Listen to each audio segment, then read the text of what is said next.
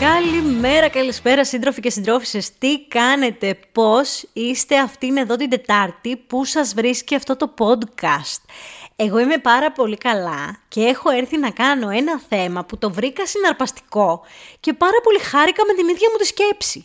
Δεν ξέρω αν σας έχει συμβεί ποτέ να χαίρεστε με κάτι που σκεφτήκατε. Τέλος πάντων, με αφορμή τις εκλογές της 21η του Μαγιού, που τώρα σε δύο Κυριακούλες θα πάμε να ρίξουμε το ψηφαλάκι μας στην κάλπη, μπας και αλλάξει αυτή η ρημάδα η χώρα, λέω γιατί ρε Αλεξία δεν κάνεις ένα podcast με outfits ή με τέλος πάντων συμβολισμούς που υπήρχαν στη μόδα και δήλωναν μια πολιτική πεποίθηση.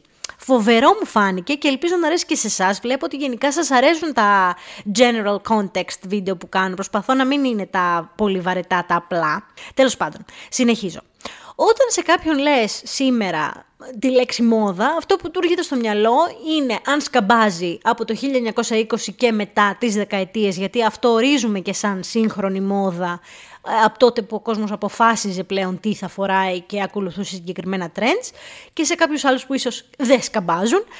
Όταν τους λες μόδα τους έρχεται μια κακιά βιομηχανία τεράστια που χρησιμοποιεί, δημιουργεί τεχνητές ανάγκες, δημιουργεί ε, first world problems και χρησιμοποιείται σαν ένα εργαλείο του καπιταλισμού, λάβαρο, εντάξει, για να δηλώσεις ας πούμε την τη, τη, κοινωνική σου θέση, τα λεφτά σου για να δειχτείς ας πούμε προς τα έξω κοινωνικά και οικονομικά.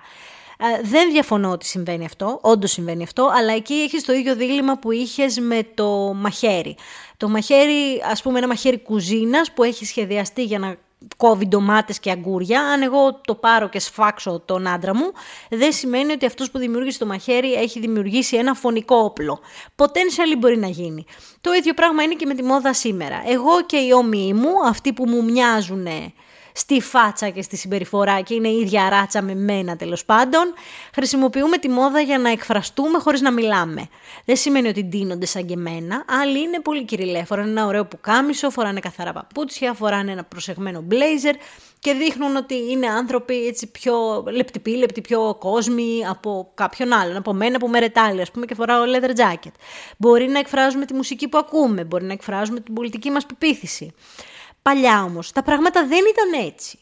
Πριν λοιπόν από το 1920 και ακόμα πιο πριν, πριν, πριν, πριν, πριν, το τι φορούσες έδινε την κοινωνική σου θέση αν ήσουν δούλος ή ελεύθερος, αν ήσουν αριστοκράτης ή αργρότης, ε, σε ποια οικογένεια ανήκεις, ακόμα και λαγογραφικά να το πάρεις οι φορεσιές από ποια περιοχή κατάγεσαι, είχαν πολύ διαφορετική σημασία από ό,τι έχουν σήμερα.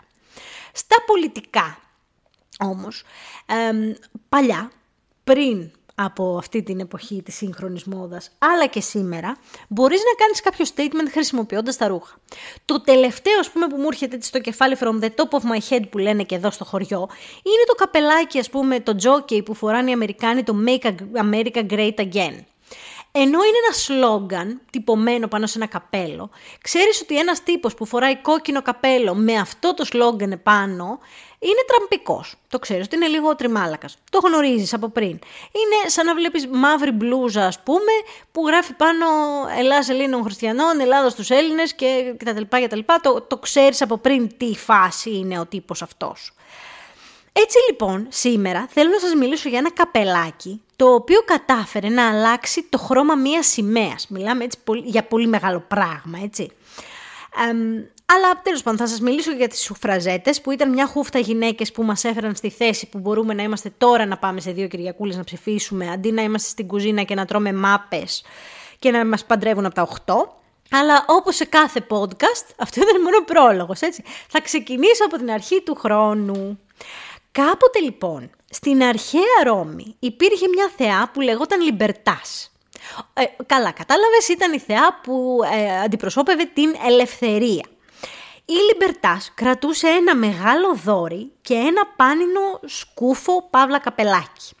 Χρησιμοποιήθηκε από τους ποπουλάρους, κάτι σαν την καπακαπαέ της Ρώμης σκεφτείτε τώρα, και αργότερα εμφανίστηκε σε διάφορα νομίσματα της εποχής μετά τη δολοφονία του Ιούλιου Κέσσαρα από τον Κεεσί Βρούτε. Ο Βρούτους λοιπόν και μετά είχε την ε, Λιμπερτά πάνω στο νομισματάκι του, η οποία θα μου πεις τι μας νοιάζει τώρα εμάς η θεά η Λιμπερτά και το καπελίνι της. Αυτό το καπελίνι έγινε σύμβολο ελευθερίας μετά με τα χρόνια. Αυτό το κορίτσι απεικονιζόταν να κρατάει ένα μακρύ μακρύ δόρυ και αυτό το μεγάλο καπέλο. Αυτό το καπέλο λοιπόν θέλω να σκεφτείτε ακριβώς πώς ήταν τα στρουμφάκια Απλά αντί να πηγαίνει προς τα μπροστά, αυτή, αυτό το μπόλικο πηγαίνει προς τα πίσω. Και ήταν ένα μπέζ πάνινο καπέλο, έτσι. Αυτό το καπέλο λέγεται φρυγικό καπέλο, Phrygian hat. Αυτό λοιπόν το πήραν οι δούλοι ή απελευθερωμένοι μετά τον Ιούλιο 4 και το κρατούσαν το καπέλο ή το φορούσαν έτσι ώστε να καταλαβαίνουν οι γύρω τους ότι έχουν απελευθερωθεί. Γιατί τότε, αν εσύ έβλεπες το δούλο του Παντελή στο δρόμο και δεν ήξερες ότι είχε απελευθερωθεί, τον μπλάκωνες στις μάπες και τον ξαναπέπαιρνες για δούλο. Οπότε χρησιμοποιώντας το καπελάκι που κρατούσε η λιμπερτά, της δικαιοσύνης ας πούμε και της ελευθερίας, σου έλεγε «Οπ, αυτός είναι ελεύθερος» και τον άφηνα να φύγει. Έτσι ξεκίνησε αυτό το καπέλο. Δεν γνωρίζουμε τώρα γιατί το λένε φρυγικό. Η Φρυγία είναι μια περιοχή που τώρα είναι στην Τουρκία. Η πρώτη απεικόνηση αυτού του καπέλου, η πρώτη αναφορά σε αυτό το καπέλο, είχε έρθει από την Περσέπολη, η οποία τώρα είναι μια πόλη στο Ιράκ, περίπου σκεφτείτε. Αλλά έτσι ονομάστηκε, φρυγικό καπέλο ή Liberty Hat πολύ μετά. Έτσι λοιπόν, το 16ο αιώνα χρησιμοποιήθηκε από τους δούλους και δύο αιώνες αργότερα το χρησιμοποίησαν οι Γάλλοι και οι Βρετανοί σε πάρα πολλές εικονογραφήσεις για να ξεχωρίσουν τους δημοκρατικούς από τους αριστοκράτες. Αν δηλαδή κάποιος ανήκε σε αριστοκρατική οικογένεια, στο οικογενειακό του πορτρέτο φορούσε στέμα. Ενώ αν κάποιος ήταν δημοκρατικός ή ανήκε σε μια δημοκρατική οικογένεια, είτε κρατούσε το φρυγικό καπέλο είτε το φορούσε. Έτσι έγινε ένα σύμβολο. Βέβαια αυτό το καπέλο δεν εμφανίστηκε μόνο στο νόμισμα της αρχαίας Ρώμης. Μέχρι το 2001 που μπήκε η Γαλλία στο ευρώ, το 20 λεπτό του γαλλικού φράγκου, αν δεν κάνω λάθος, δεν έχω ιδέα τι νόμισμα είχε η Γαλλία εντωμεταξύ πριν το ευρώ, αλλά ας, ας πούμε ότι είχε γαλλικά φράγκα. Okay. Το 20 λεπτό τους είχε πάνω τη Μαριάν.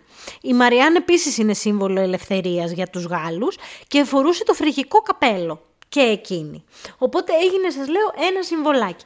Το Le Fringe θα είναι και η μασκό των Ολυμπιακών του Παρισιού του χρόνου, του 2024. Και γιατί είναι τόσο σημαντικό ρε παιδί μου αυτό το καπέλο; Λοιπόν, από το 1675 το καπέλο είναι σύμβολο της ελευθερίας και της επανάστασης. Τότες, οι κάτοικοι της Βρυτανή, οι Βρυτανοί τώρα, είναι μια παραθαλάσσια, σκεφτείτε, προς το Λονδίνο, από τη μεριά του Λονδίνου παραθαλάσσια πόλη στη Γαλλία, οι οποίοι ε, κάτοικοι της Βρυτανή, επειδή ήθελαν να εναντιωθούν στη φορολογική πολιτική του Λουδοβίκου του 14ου, έκαναν επανάσταση. Για να δηλώσουν οι συμπολίτες τους την συμφωνία τους σε αυτή την επανάσταση και οι επαναστάτες οι ίδιοι φορούσαν αυτό το καπέλο είτε σε μπλε είτε σε κόκκινο, κυρίως σε κόκκινο, αλλά πολλά ήταν και μπλε.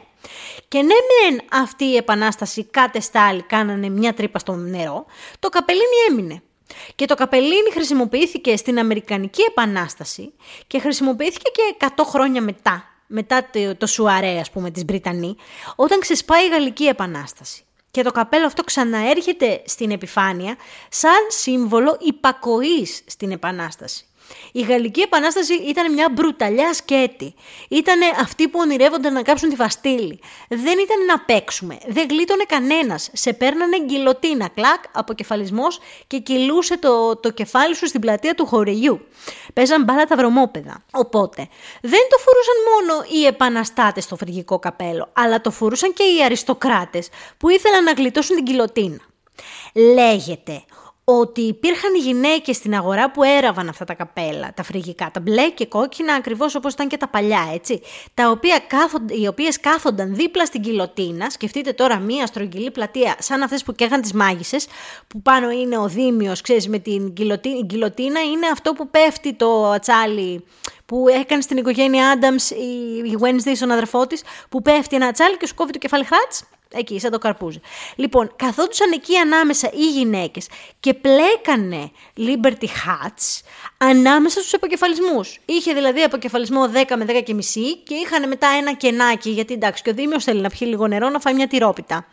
Έκανε ένα 20 λεπτό διάλειμμα ο Δήμιος, τσίκι τσίκι, ράβανε αυτές δίπλα στην κιλοτίνα για να δώσουν το μήνυμα στους άλλους ότι ξέρεις τι, αν δεν βάλεις το φρυγικό το καπελάκι και δεν ενωθείς με την Επανάσταση, πίσα και πούπουλα για σένα είναι μπαμπέσα. Ξεκάθαρο το μήνυμα, πολύ δυνατό. Αυτά τα καπελάκια λοιπόν είχαν πάνω και μία κονκάρδα. Η κονκάρδα ήταν μπλε, κόκκινο και λευκό. Το μπλε συμβόλιζε τους απλούς πολίτες, τους μπουρζουαζί, ρε παιδί μου. Το κόκκινο, τους επαναστάτες, αλλά και την προθυμία τους να χύσουν αίμα για τις ιδέες τους. Γι' αυτό επέλεξαν οι επαναστάτες το κόκκινο. Και το λευκό, ενώ για κάποιους συμβόλισε τη βασιλική δυναστεία των ε, Βουρβώνων, για άλλους ήταν ένα σύμβολο ειρήνης. Οπότε αυτά τα τρία χρώματα έμειναν και έτσι μετά τη Γαλλική Επανάσταση όταν επανεξέτασαν τη σημαία αποφάσισαν να την αλλάξουν.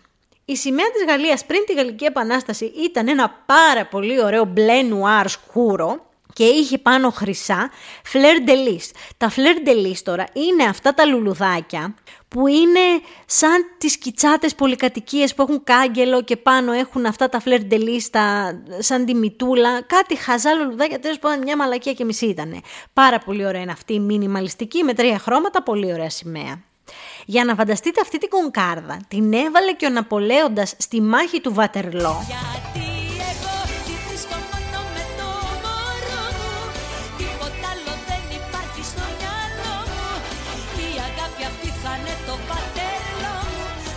Εντάξει, τώρα μια βύση έπρεπε να μπει, ας πούμε. Για να δείξει την περσόνα του, την, ε, ότι είναι και αυτός παιδί του λαού, ρε παιδί μου. Ήταν σε κάτι σαν τον Τζίπρα χωρίς γραβάτα. Είχε μια πολύ καλή επικοινωνιακή ομάδα ο Ναπολέοντας και του είπαν: Κοίτα, να δεις, αν βάλεις τώρα την κονκάρδα του σε παιδί του λαού, κάποιον θα πείσεις. Και έτσι την κότσαρε κι αυτή. Πολύ σημαντική. Λόγω λοιπόν αυτού του καπέλου, άλλαξε η σημαία μιας χώρας όπως είναι σήμερα. Πόσο φοβερό είναι αυτό. Κλείνοντας λοιπόν με το καπελίνι αυτό το όμορφο, θα περάσω στα κορίτσα μου, γιατί δεν έχω και πάρα πολύ χρόνο, στις σουφραζέτες μου. Οι σουφραζέτες ήταν ένα άλλο κίνημα που μετέφερε τις ιδέες τους και την αλληλεγγύη που είχαν η μία με την άλλη μέσω της μόδας. Ήταν το κίνημα της ισότητας των γυναικών. Από τον 19ο αιώνα, δηλαδή γύρω στο 1850 ας πούμε, οι γυναίκες ξεκίνησαν ένα μακροχρόνιο και αέναο θα πω εγώ αγώνα για την ισότητα, Μισό αιώνα προσπαθούσαν οι κακομύρες ειρηνικά να κερδίσουν δικαίωμα ψήφου χωρίς κανένα αποτέλεσμα, γιατί πραγματικά αν δεν κάνεις λίγο φασαρία, δεν κάνεις κανένα μπάχαλο, δεν κάψεις τίποτα, δουλίτσα δεν γίνεται. Δεν αφήνει ο άλλος το προνόμιό του σε σένα χωρίς να χυθεί αίμα. Αυτό είναι δεδομένο.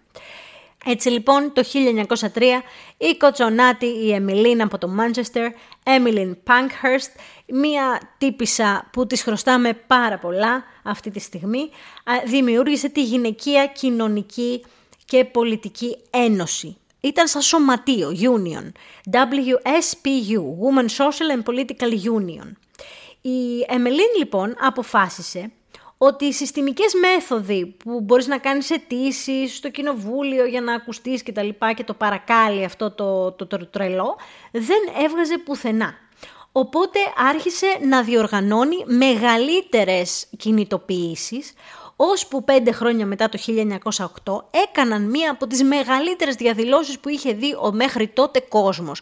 Μαζεύτηκε κόσμος και ντουνιάς. Μαζεύτηκαν και άντρες που ήταν υπέρ αυτού του σκοπού σε αυτές τις διαδηλώσεις, αλλά και πάρα πάρα πολλές γυναίκες. Φυσικά η αστυνομία επειδή το... Τώρα δεν αλλάζει, πρώτα σου βγαίνει το όνομα και μετά το χούι. Χρησιμοποίησαν όση περισσότερη βία μπορούσαν. Όση περισσότερη βία τους έπαιρνε απέναντι σε αυτές τις γυναίκες οι οποίες κάποια στιγμή τα πήραν στο κρανίο και άρχισαν να ξεκολλάνε τα μάρμαρα και να σπάνε βιτρίνες, κάτι σαν τα δικά μας μπάχαλα στα εξάρχεια. Όμως αυτές, γιατί τις πάγαν τις βιτρίνες, ήθελαν να δείξουν με αυτό τον τρόπο, σπάζοντας τα τζάμια σπιτιών και ιδιοκτησιών, ότι ακόμα και οι ιδιοκτησίες έχουν περισσότερη σημασία και περισσότερη αξία για το κράτος από ότι οι ίδιες. Ήθελαν να μπουν μέχρι με το ζόρι και μέσα στο κοινοβούλιο, που θα σας το πω αυτό σε λίγο. Επιματέω βέβαια, παιδιά, γιατί πάνω από χίλιες σουφραζέτες μπήκαν στη φυλακή. Όχι εκείνη τη μέρα, αλλά γενικώς. Η φυλακή που είχε την τιμή να ε, μαζεύει τις σουφραζέτες ήταν η Holloway Prison, εδώ πάνω πάνω στο Holloway Road. Έτσι εκεί δημιουργήθηκε ένα brooch, ένα κολλιέ, το Holloway brooch. Αυτό λοιπόν το κολλιέ είχε τις πύλες του κοινοβουλίου, ακριβώς όπως είναι και σήμερα, Σκεφτείτε δηλαδή ε, μια λυσίδιτσα δεξιά-αριστερά από μια μικρή μικρή καγκελόπορτα, σαν να παίζει πολύ πόκετ. Επάνω είχε ένα βέλος και τα χρώματα των σουφραζετών.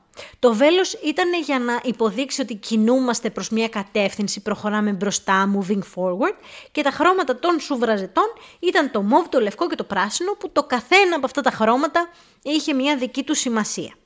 Το μοβ συμβολίζει την αξιοπρέπεια. Οι σουφραζέτες ήταν μορφωμένες γυναίκες μεσοαστές, με μια δουλειά, ήταν από πολλές κοινωνικές τάξεις. Δεν ήταν μόνο οι πλούσιες ή μόνο οι μορφωμένες, ήταν όλες οι γυναίκες που ήθελαν δικαίωμα ψήφου. Έτσι, το λευκό συμβολίζει την αγνότητα και το πράσινο συμβολίζει την ελπίδα, ότι τα πράγματα θα αλλάξουν. Όσες λοιπόν πήγαιναν σε αυτή τη φυλακή δεν περνούσαν ωραία. Μιλάμε τώρα για ξυρισμένα κεφάλια, ξύλο ανελέητο, υποτιμητικές συμπεριφορές, έχουν ε, καταγραφεί διάφοροι βιασμοί κτλ. Γιατί προφανώς όταν κάνουν κουμάντο οι άντρες αυτό είναι must have. Και κάποιες έκαναν και απεργία πείνας, τις οποίες τις τάιζαν οι υπάλληλοι με το ζόρι, κανονικά με σωλήνα σαν να κάνεις ε, φουαγκρά σε χίνα. Γενικά δεν περνούν, περνούσαν τον παθόν τους στον τάραχο εκεί τα κορίτσια. Όταν λοιπόν έβγαιναν από τη φυλακή, τους χάριζαν την ε, Holloway Brooch ως δείγμα ότι πώς θα σε παράσιμο ρε παιδί μου, μπράβο για τους αγώνες σου. Σαν ένα σύμβολο των αγώνων που έκαναν για την ισότητα. Οι σουφραζέτες λίγο αντιμετωπίζονταν σαν τη 17 Νοέμβρη, σαν μια τρομοκρατική οργάνωση ρε παιδί μου. Ενώ κρύβονταν κάποιες, κάποιες άλλες δεν κρύβονταν, γιατί έκαναν και κάποιες ειρηνικές έτσι, διαμαρτυρίες και τα λοιπά και είχαν κύματα ε, βίας και ξεσπάσματα, αλλά τέλος πάντων αυτές που δεν κρύβονταν φορούσαν γύρω από το καπέλο τους μία κορδέλα με αυτά τα τρία χρώματα. Ριγέ δηλαδή κορδελίτσα με, με τρία χρώματα. Τώρα μία εργάτρια το 1905 μεσοαστή, ε, δεν μπορούσε να βάλει μόβ φούστα πράσινο που κάμισο, ας πούμε, γιατί το color blocking δεν ήταν για της μοδός τότε. Θα την περνούσαν λίγο για τρελή. Αλλά την έβαζαν σε φιόγκο γύρω από το καπέλο τους, τη φορούσαν γύρω από το λαιμό τους, ξέρεις, σε αυτόν τον ελαφρύ ε, ρομαντικού λιφτιόγκο. Και αργότερα έφτιαξαν ένα συνδυασμό που τον ονόμασαν The Uniform, η στολή. Η στολή, ε, ο λόγος ουσιαστικά που δημιουργήθηκε ήταν πρώτα απ' όλα για να δώσει ε, ένα μάθημα σε, στους άντρες που τους έλεγαν πώς να ντύνονται, αλλά επίσης ήθελαν να εξυπηρετεί εκείνες.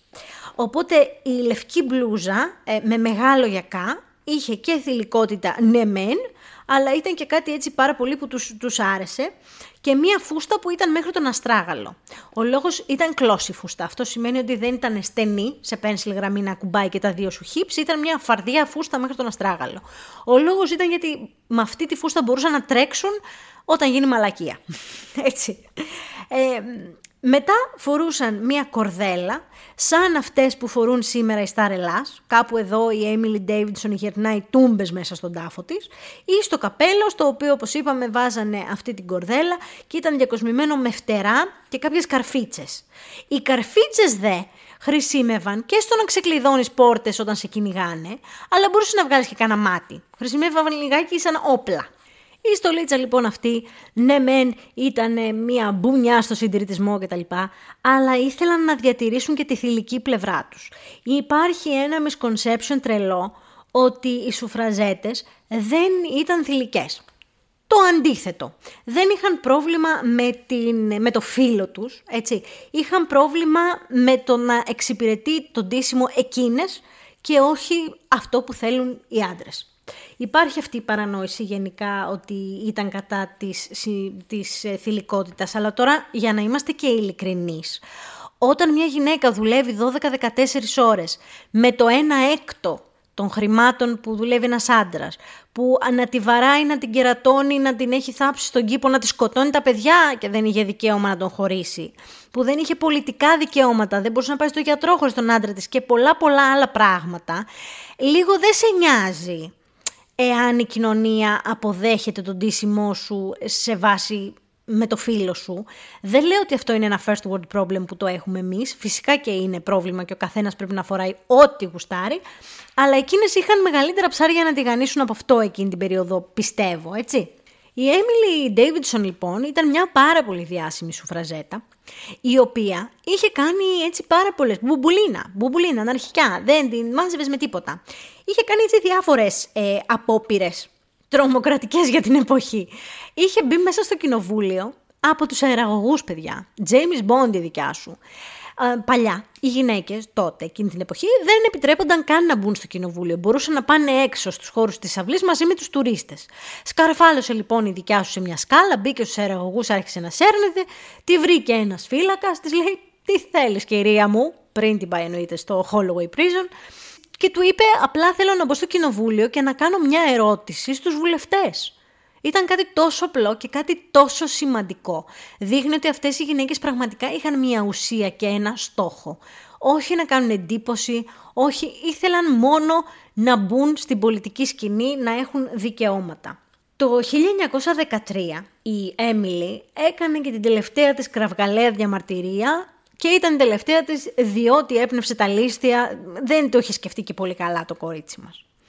Στο Epsom Derby γίνεται ένας αγώνας λοιπόν. Βασικά το Derby είναι περιοχή και το Epsom Derby είναι μια διοργάνωση, ένας υποδρομικός αγώνας. Τα συνηθίζουμε εμείς αυτά στην Αγγλετέρα. Και τότε ο βασιλιάς είχε δικό του άλογο που έτρεχε στον αγώνα. Οπότε ήταν όλοι οι αριστοκράτες, η βασιλική οικογένεια ε, μαζεμένοι σε εκείνο τον αγώνα.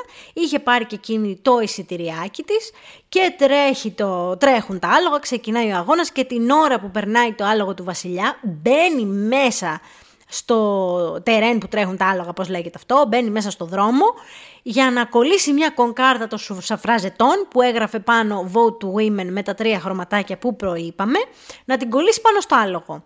Δεν το σκέφτηκε καλά, ήταν λίγο Darwin Awards ο θάνατος, διότι προφανώς το άλογο δεν πρόλαβε να σταματήσει, δεν είχε IBS το κακόμοιρο, full on speed τώρα πηγαίνει το άλογο σε φάση θέλω να κερδίσω κούρσα και είμαι και το άλογο του βασιλιά, οπότε ο ψόφος είναι μονόδρομος αν χάσω. Έτρεχε με τα όσα μπορούσε το καημένο τάλογο, έσκασε τρελή σου φραζέτα μπροστά του, την πήρε μαζί, την ποδοπάτησε και τέσσερις μέρες μετά τη χάσαμε την κακομήρα στο ε, νοσοκομείο, άφησε την τελευταία της πνοούλα. Έτσι λοιπόν μέσα από αυτές τις δύο μικρές ιστοριούλες μαθαίνουμε ότι η μόδα ε, χρησιμεύει και σε άλλα πράγματα εκτός από το να αναδείξει τα κάλλημα στην ωραία μας αισθητική και τα λεφτά μας, μπορεί να χρησιμεύσει ώστε να κάνουμε μια πολιτική δήλωση. Να μάθουμε λοιπόν από τις σουφραζέτες μας και να πάμε όλες μας να ψηφίσουμε ό,τι θέλει ο καθένας, εκ, εκτός από το γνωστό, που αυτό σας τα απαγορεύω, ε, δημοκρατικά, δημοκρατικά, όποιος ψηφίζει. Δεν υπάρχει νομίζω το κόμμα όμως, οπότε όλα καλά. Ε, ναι, να πάει να ψηφίσει ο καθένας ό,τι του αρέσει και ό,τι αγαπάει και να μην θεωρούμε ότι αυτό το δικαίωμα είναι δεδομένο. Την άλλη την πάτησε άλογο, ρε παιδί μου, για να το έχουμε αυτό σήμερα. Πώς αλλιώς να το πω, να το εκτιμήσεις. Αυτό λοιπόν ήταν το μικρό μου podcast για σήμερα. Ελπίζω να σας άρεσε. Εμένα μου άρεσε πάρα πολύ. Πέρασα πάρα πολύ ωραία. Και τα λέμε την επόμενη εβδομάδα με σχεδιαστούλη. Σας φιλώ γλυκά στα μούτρα.